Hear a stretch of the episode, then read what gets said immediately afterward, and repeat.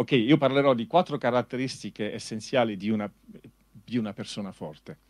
Quattro caratteristiche essenziali di una persona forte.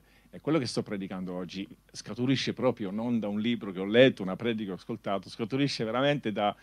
Quest'anno compio 60 anni e sono con mia moglie 40 anni già, diciamo, nel ministero. Eh, eh, sì, a parte conoscere me stesso, ho, ho, ho conosciuto tante persone e ho visto tante persone fantastiche essere dirottate nella vita, come degli aerei che sono dirottati, che vanno in una direzione differente da quello che loro volevano all'inizio. Ci sono molte persone che hanno parcheggiato la loro vita in un parcheggio e stanno aspettando a qualcosa, oppure stanno aspettando che qualcuno viene e chiede scusa, oppure stanno aspettando che Dio fa finalmente quello che ha promesso, se no io non... Cioè, arrabbiati con Dio, offesi Dio, contro Dio, eccetera, eccetera. Tanta gente, veramente. È, è, un vero peccato. Io sono una persona che a me piace sviluppare leaders e quando vedo le pers- persone che vivono al di sotto del loro potenziale, io, è una cosa che mi scoraggia. Io dico, ma è peccato, è un vero peccato. Specialmente alcune persone alla quali io ho investito tanto e poi le vedi prendere decisioni pensi, ma veramente, scusa, ma così, così basso ti vedi, no? così il tuo dono. Ripeto, il, il fatto del, del, trovare il futuro compagno o compagna, eh, molto spesso le decisioni sono decisioni che tu dici, no, ma sei sicura che, che quest'uomo saprà gestire la donna che tu sei? Eh, alcuni non pensano così, dicono, ah, qualcuno ah, il ha trovato il fidanzato, che bello. Uh. Io dico, guarda, guarda, sta attento, perché tu sei una persona, un uomo, una donna che, che, che ha un futuro, che sei una nave che ha un, un, che trasporta qualcosa di importante, alle quali molti stanno aspettando a questo, non farti dirottare. E questa predica scaturisce proprio da, questo, da, questa, da questa esperienza che ho avuto. Quindi quattro caratteristiche essenziali di una vita forte, con queste non nasce nessuno, non nasce nessuno. De- dovete prenderli e farli vostri per avere una vita forte. Se sei introverso, estrove- estroverso, estroverso, se sei una persona timida, non conta, questo non fa niente. Importante che hai queste quattro cose. Numero uno, gli ho chiamato in ogni cosa Dio. In Romani capitolo 8, 20, eh, verso 28 c'è questa, questo verso che molti di voi conoscono, vero? Eh, è scritto, or sappiamo che tutte le cose cooperano al bene di quelli che amano Dio, i quali sono chiamati secondo il suo disegno.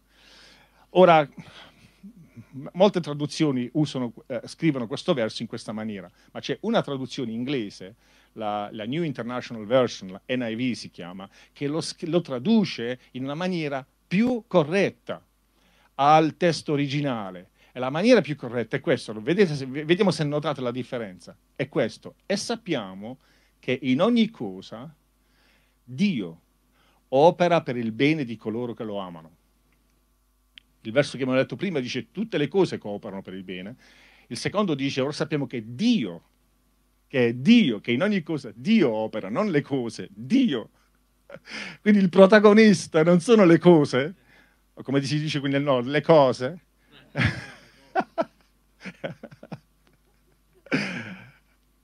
Ma è Dio è Dio. Non dite al vostro vicino di casa che ha avuto una sciagura, sai, ogni cosa coopera per il bene, quello là ti manda a quel paese, perché dice mi devi spiegare un po' come questa cosa eh, porta qualcosa di bene.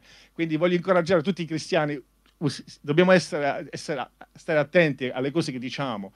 Ma la Bibbia dice che in ogni cosa Dio, se le cose nella vita avvengono, ci sono tante cose che avvengono nella vita che, che, che, che sono parzialmente sciagure, proprio cosa che uno dice ma uh, ci vorrà tempo per riprendermi.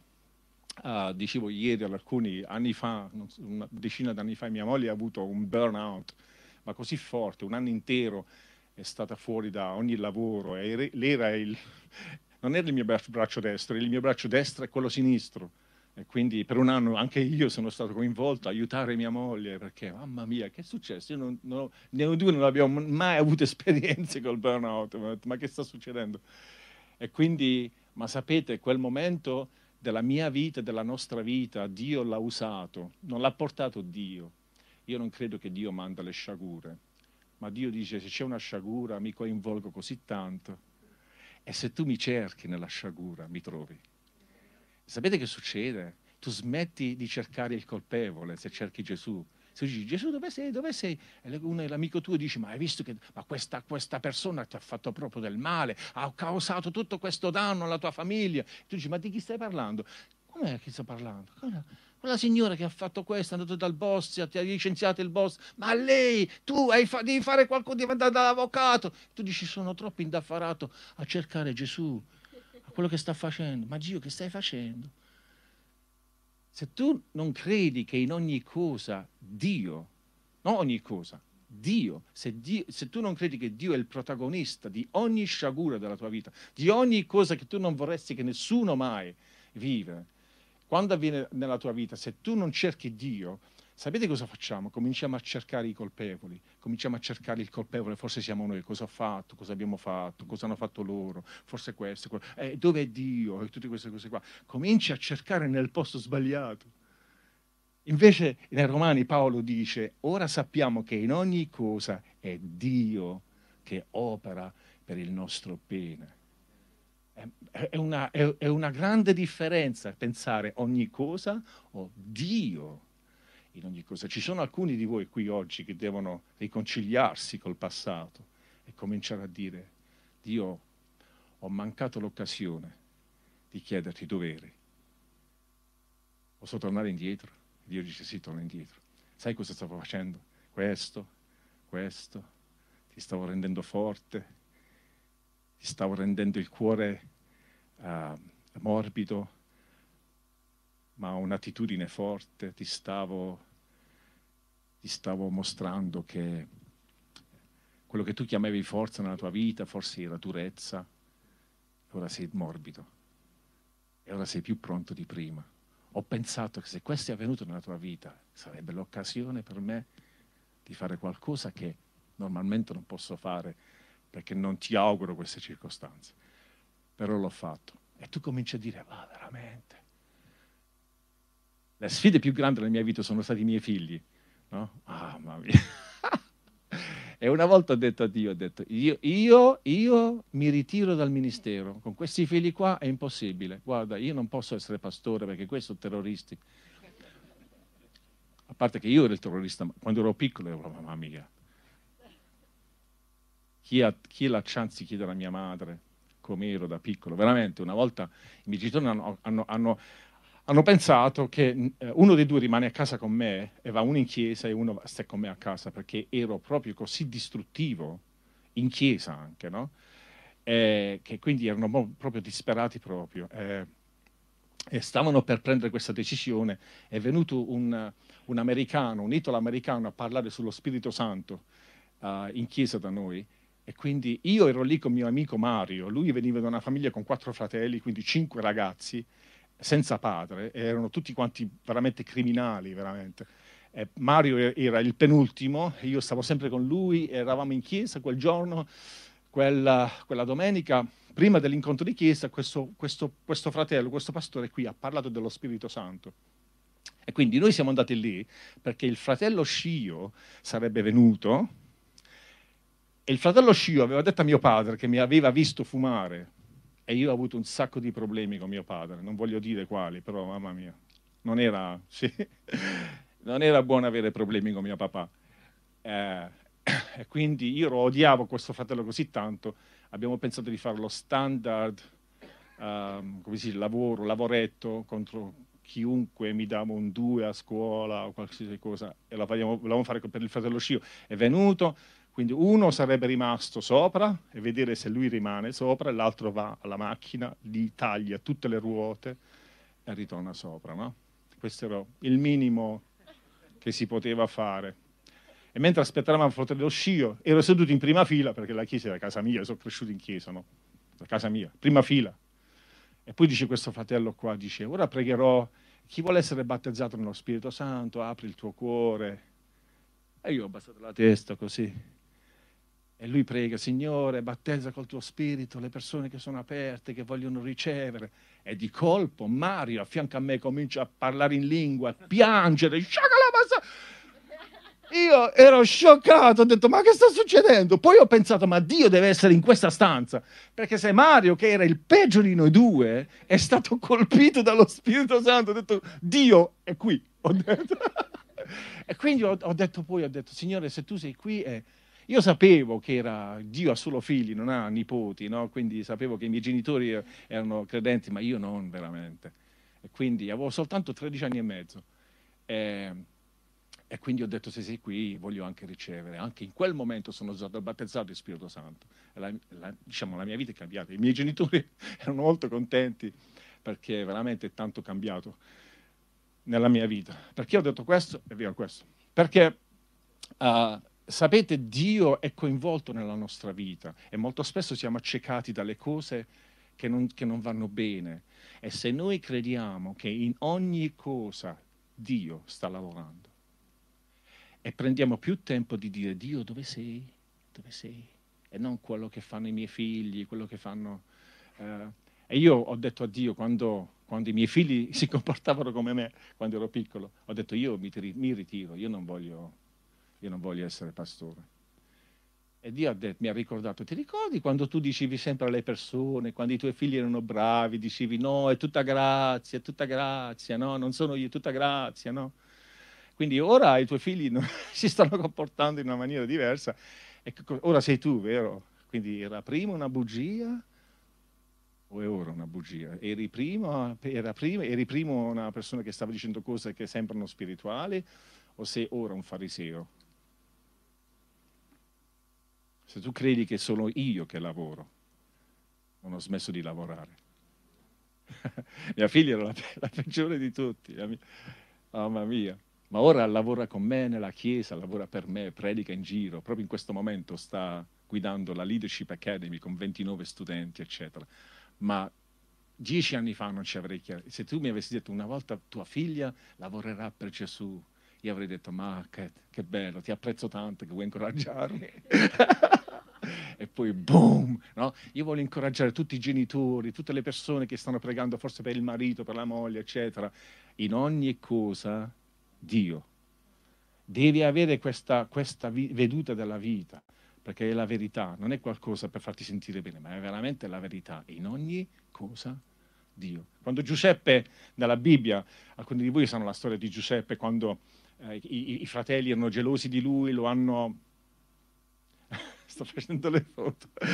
Erano gelosi di lui e quindi l'hanno, l'hanno, cercato di uccidere, poi l'hanno fatto uscire dalla fossa, l'hanno venduto e tanta gente gli ha fatto del male, che lui, lui ha fatto del bene per le persone, molte persone gli hanno fatto ah, molto del male.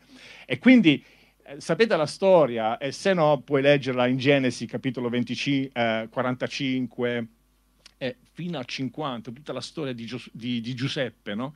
come lui poi va a finire a diventare il, come si dice, il premier di, dell'Egitto, no? proprio la persona dopo il faraone, la persona più potente de, del, del, mondo a quel tempo, no? veramente potente. E i fratelli vanno in Egitto a, a, a cercare da, roba da mangiare perché sta, c'era una carestia forte, uh, non pioveva, mancava mancava tutto, e quindi vanno e scoprono che il loro, il loro fratello è, è, così potente in Egitto, no? Non sapevano che era successo, pensavano che fosse morto, no? Non... E quindi, se, guardate cosa fa Giuseppe. Eh, in Genesi capitolo 45, verso 8, dice, quando i fratelli scoprono, ehi, questo è il nostro fratello, hanno paura e pensano questo qua ci ammazza, questo qua ci fa a pezzi, questo qua fa la rivincita, diciamo, si, si, si, vendetta, eccetera, no, hanno paura e lui se ne accorge, hanno paura, no? E dice, non siete dunque voi che mi avete mandato qui, ma è Dio. Come? No, ma stai scherzando? Leggi, leggi, leggi, no, Dio, loro. No, non dimentico. E se vuoi vivere una vita piccola, non dimenticare. Se vuoi una vita grande, alla grande, devi credere che non c'è nessun boss al lavoro, non c'è nessun marito, moglie, figli o zia o amico o qualcuno che può farti del male se tu cerchi Dio in ogni cosa. Ogni cosa, come diceva Paolo, sarà del tuo bene, non perché le cose fanno be- eh, non fanno male, ma perché Dio è coinvolto. Quindi se tu oggi sei qui e stai vivendo una reazione a quello che ti ha fatto zio così e zia così, e cioè, smetti, non perdere un altro minuto in questa posizione perché ti rende piccolo. Vedi Dio in ogni cosa. Io sono qui oggi per una, veramente una storia strana, perché mia mamma è cresciuta con un, diciamo, non ha mai conosciuto suo padre, eh, la mamma, sua mamma ha sposato un altro uomo che ha fatto avanzi verso mia madre e lei ha dovuto fuggire di casa. E le persone la credevano che il suo padrigno gli ha fatto quello che le ha fatto, nessuno credeva, quelli che pensavano fosse la verità non volevano parlarne, se ne è dovuto scappare, proprio un trauma. Io sono qui oggi perché questo è avvenuto. E Dio ha detto, se questa storia è avvenuta, se tanto dolore hai ricevuto, io mi coinvolgo e farò qualcosa che alla fine ne esce qualcosa che benedirà nazioni. Ma questo dobbiamo non vedere dopo 50 anni e dire, ah, vedi, no, dobbiamo avere la possibilità di vederlo prima. Se tu credi da oggi in poi, in ogni cosa lavora anche Dio e comincia a cercare Lui, oh, la tua vita cambia. Genesi 50, verso 20, lui ripete questo. Voi avete pensato del male contro di me, dice Giuseppe ai fratelli. Ma Dio! Voi, ma Dio! No? Normalmente è il contrario. Uno dice sì, Dio ha promesso questo, ma e qui è diverso, in Italia è diverso. Invece là il è proprio dice, voi avete fatto questo, ma Dio ha pensato di convertirlo. Guardate che è una bella parola qua nella Bibbia italiana. Uh, nel, um, uh, nuova riveduta, dice di convertirlo, quindi l'ha preso, l'ha fatto passare tramite la cosa divina, l'ha convertito nel bene. Non puoi mai perdere. Senti, non puoi mai perdere. E non sono qui un uh, positive speaker, questa è la verità della Bibbia. E Giuseppe si è mantenuto sano da uno che è stato maltrattato, derubato, uh, quasi ucciso. Una persona del genere non diventa mai presidente perché sei così distrutto, sei così amareggiato. Chi non vuole stare nessuno con te, non ti dà nessuno un lavoro. Quando ti vedono come tu, come tu sei, dici: No, abbiamo già abbastanza problemi in questa ditta qua non ti prendiamo. Invece Giuseppe era così, sapeva che Dio stava facendo qualcosa. E alla fine era così sano, malgrado tutto, che il faraone dice voglio che lavori per me. Incredibile, no? Ok, quindi la prima cosa, in ogni cosa Dio. Numero due, inoffendibile, qua lo facciamo ve- veloce. Uh, qualche mese fa ero a Bari e parlando con una, con una, signora uscendo dal locale della, dell'incontro della chiesa, lei mi dice, oh, io ho detto, ehi, quest'anno faccio 60 anni. E mi ha chiesto, ma da quanti anni sei pastore? E ho detto, sì, da un 37 anni. E lei mi guarda e dice, ma però 37 anni pastore, sembri, sembri contento, sembri, diciamo, non sei amare, appesantito. Io conosco altri pastori dopo 30 anni, non sono così. E, e mi ha chiesto, qual è la chiave? È proprio è uscito, proprio boom, come una, una sparata di una pistola, così, boom. Io ho detto, io sono inoffendibile. Non mi offendo. Tanti anni fa, all'inizio quando eri in Austria, è venuto una, un amico, un predicatore, ha parlato sull'offesa e mio, eh, ci ha detto l'offesa è come un terrorista che viene e ti fa ostaggio, ti rende ostaggio come predicava lui mi, col- mi, ha colpito così tanto. Quella sera, quando ha fatto l'appello, io sono stato il primo ad alzarmi, andare davanti e ho detto, Signore, io non voglio mai diventare offeso, essere offeso, voglio diventare inoffendibile, non voglio essere preso prigioniero dall'offesa. Da tanti anni di pastorato, quante persone vivono offese e noi non comprendiamo che l'offesa ci fa male. Quando ti offendi è come se tu bevi il veleno e vuoi che l'altro muore.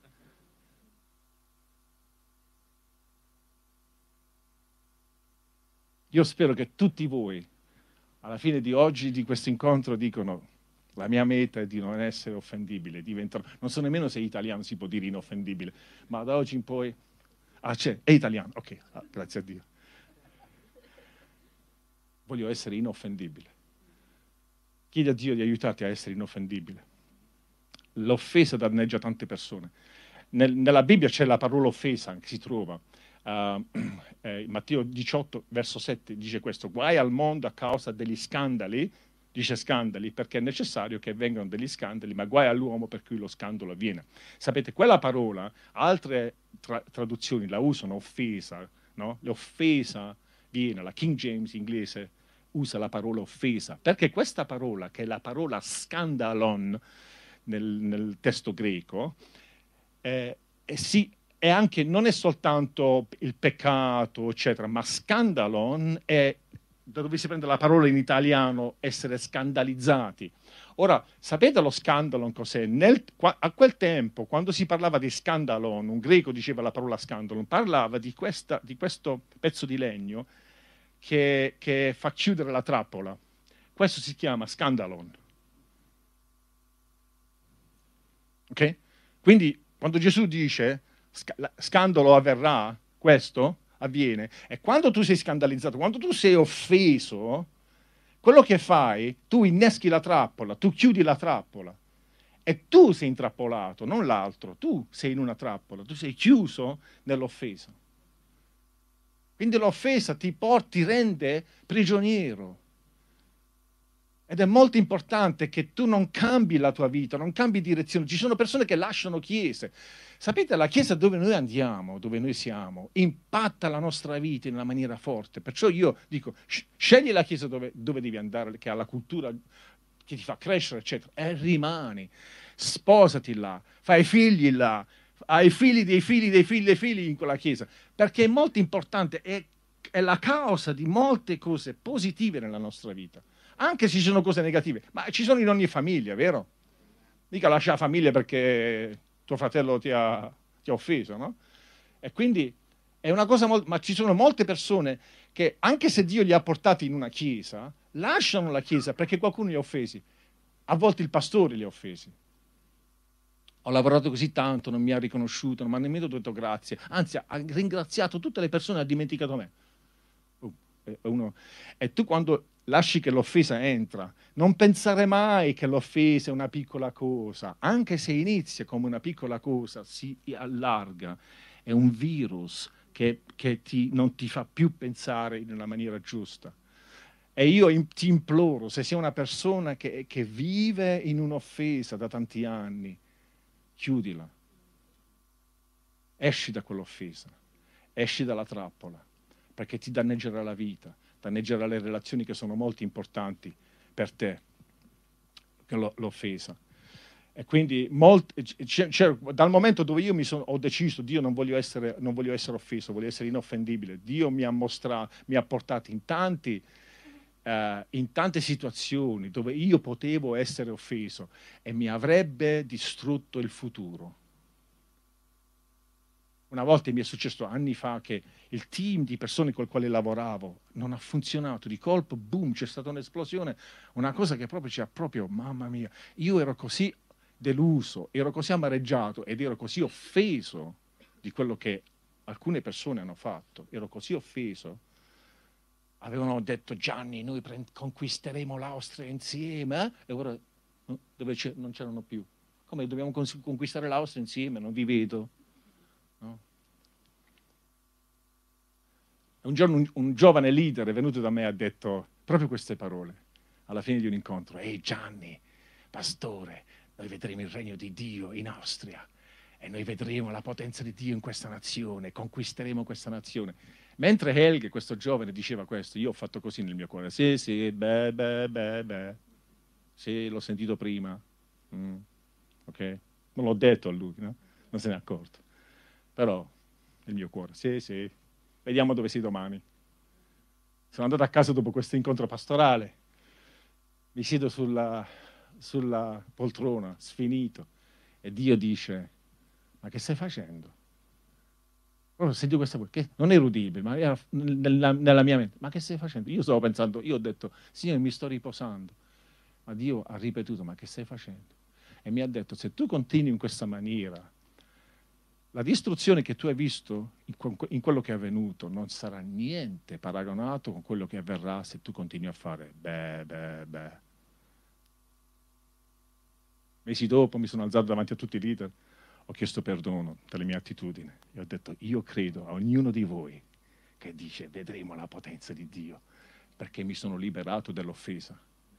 Se tu sei nell'offesa oggi, avrai la possibilità fra qualche minuto di dire Dio, non voglio essere nell'offesa, aiutami a uscire. Alcuni sono tanti anni nell'offesa, non se ne accorgono nemmeno che sono, che sono circondati da questo modo di fare che, che scaturisce da un'offesa. Puoi essere un figlio che è offeso tuoi, eh, verso i tuoi genitori o una figlia e stai vivendo una situazione, vi voglio fare vedere, vi, non fare questo perché non vale la pena. Quindi non, si, si, non, si, non essere offendibile. Numero tre, non essere mai una vittima, è molto simile a quello che ho appena detto. Gesù, Giovanni, in Giovanni capitolo 10, verso 17, guardate cosa dice Gesù, perché Gesù sapeva, ora quando muoio, tutti diranno, ma poverino, ma guarda che gli hanno fatto i romani, che cattivi. E Gesù lo sapeva. E per evitare questo gli ha detto a loro, Giovanni capitolo 10, verso 17, il Padre mi ama perché sacrifico la mia vita per riprenderla di nuovo già iniziato là, non sono una vittima, ok? E poi dice, nessuno può togliermela. Anche se sembra così, ragazzi, nessuno mi toglie la vita, sono io, sono io che la offro di mia iniziativa, perché io ho il diritto e il potere di offrirla e riprenderla quando mi pare. In altre parole, ragazzi, fra un po' morirò, fra un po' la gente mi farà del male. Per favore, voglio che voi sappiate, non sarò mai una vittima. Sono un'offerta, ma non una vittima. Sì, vabbè, i miei genitori non mi hanno dato la possibilità, non, hanno, non avevano il denaro per offrirmi questo sì dai, ora non possiamo fare questo, non possiamo perché non man- ci manca il denaro, quello che hanno fatto le persone, le circostanze, il governo italiano. Mamma mia. E Dio dice, non spendere nemmeno un minuto come vittima. Paolo dice la, simile cosa, Filippesi capitolo 4 verso 11, Paolo dice, non lo dico perché mi trovi nel bisogno, poiché io ho imparato ad accontentarmi nello stato in cui mi trovo. So vivere nella povertà o anche nell'abbondanza, in tutto e per tutto. Ho imparato ad essere sazio e, eh, e ad avere fame, o essere nell'abbondanza e, nell'indigenza. Ehm, e poi dice questo, io posso ogni cosa uh, in colui che mi fortifica. In altre parole, ragazzi, posso essere povero ricco, non sono mai una vittima. Non esiste. Non dite povero Paolo, in prigione. Oh, non sono una vittima, non sono una vittima di nessuno. Eh, Paolo ha detto una volta, io sono in catene, ma non la parola di Dio, non è in catene. Non sono mai una vittima.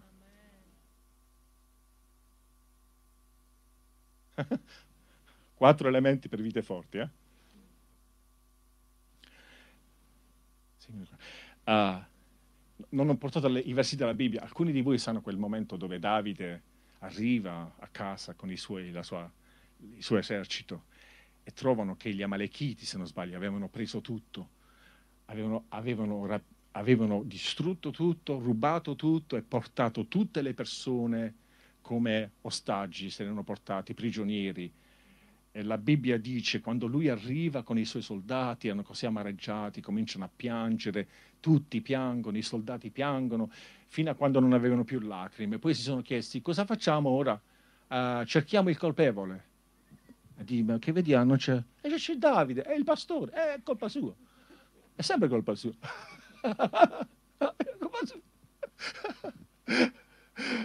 E quindi è, scritto, è scritto in, uh, in, primo Samuele, capitolo, uh, capitolo, um, capitolo 30, verso 6, dice, Davide fu grandemente angosciato, la gente parlava di lapidarlo, perché tutti erano amareggiati a motivo uh, dei loro figli e delle loro figlie. Ma Davide si fortificò nel Signore.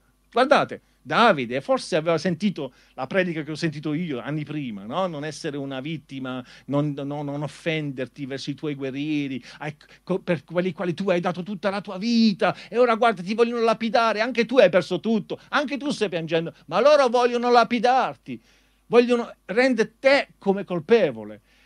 Molti pastori cominciano non a fortificarsi in Dio, ma a essere arrabbiati con la Chiesa. E le prossime prediche, ve le dico io, andate sotto coperta, perché saranno prediche proprio alla John Wayne. Che...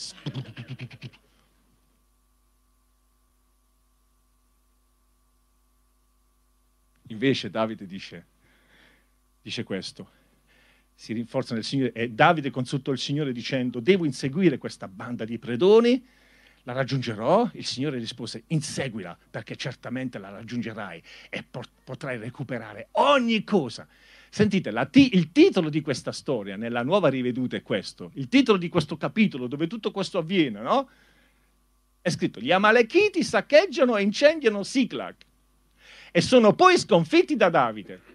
E non menzionano niente di quello che è venuto a Davide, non c'è nemmeno un menzione. Com'è? Ma che? Ma non avete visto quello che i miei guerrieri mi hanno fatto? L'offesa che hanno creato, il dolore, non lo menzioni nemmeno. Dio dice non è importante, è importante che tu hai sconfitto gli Amalechiti, ma sai nel, nel viaggio, di, sul, nel percorso di sconfiggere gli Amalechiti, c'era questo momento dove Davide poteva diventare, diventare un leader amareggiato, un leader angry, un pastore arrabbiato E un pastore arrabbiato diventa come un pastore tedesco.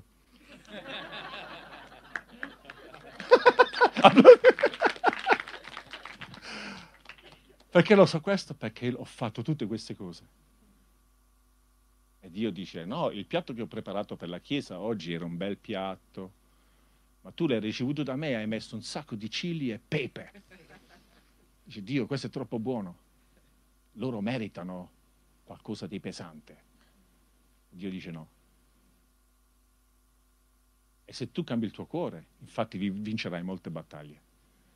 Davide sapeva, non ho tempo di essere offeso, non ho tempo di essere una vittima, c'è una guerra da vincere. Io voglio incoraggiare te, qualsiasi età tu sei, non, spend, non sprecare tempo a rimanere una vittima, non essere offeso, può darsi qualcosa ti colpisce ma non lo fare penetrare. Dio, tu mi aiuti a non essere offeso, non essere una vittima. Chiudendo a questo, voglio dire questo, questo è tutto impossibile per l'essere umano. Quello che vi ho detto ora, non cercate di farlo, perché non ci riuscirete. È impossibile, veramente.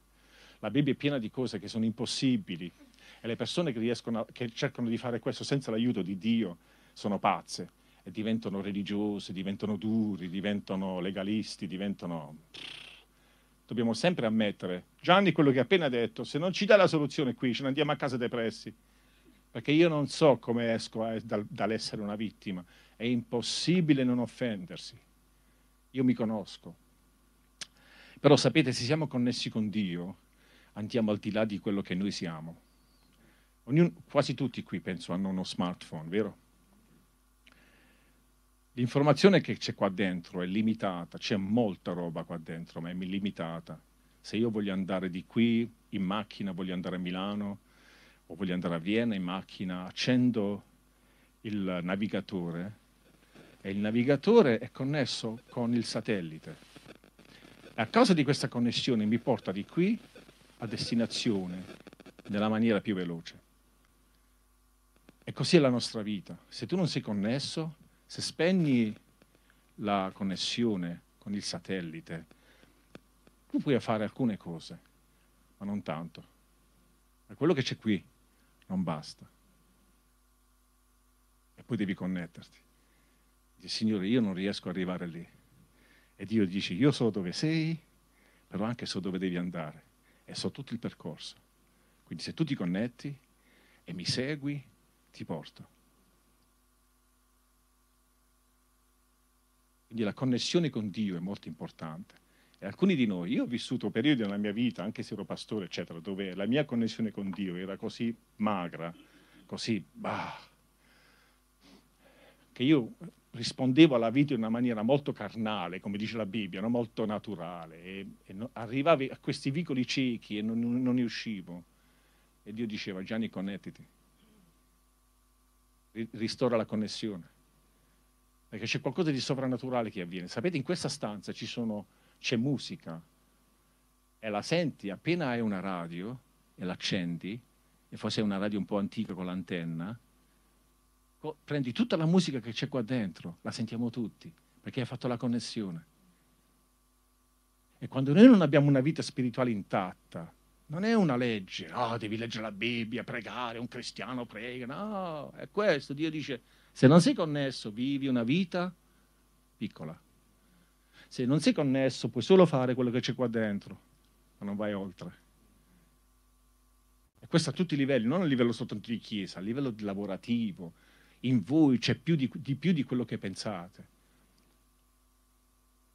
Io sono un musicista, ma ho scoperto di essere un musicista quando un ragazzo della chiesa di Taranto mi ha detto puoi prenderti cura della mia chitarra. Lui aveva anche quattro fratelli a casa, era il fratello più grande, aveva una chitarra. Lui sapeva che dopo il viaggio era distrutta, quindi me l'ha data, l'ho messa nella stanza mia, nell'angolo, basta. E un giorno l'ho guardata questa chitarra e ho detto, ah, ah, sembra difficile mo ci provo, l'ho preso, ho fatto un bim bim bim e ho toccato delle corde che hanno fatto un bel suono.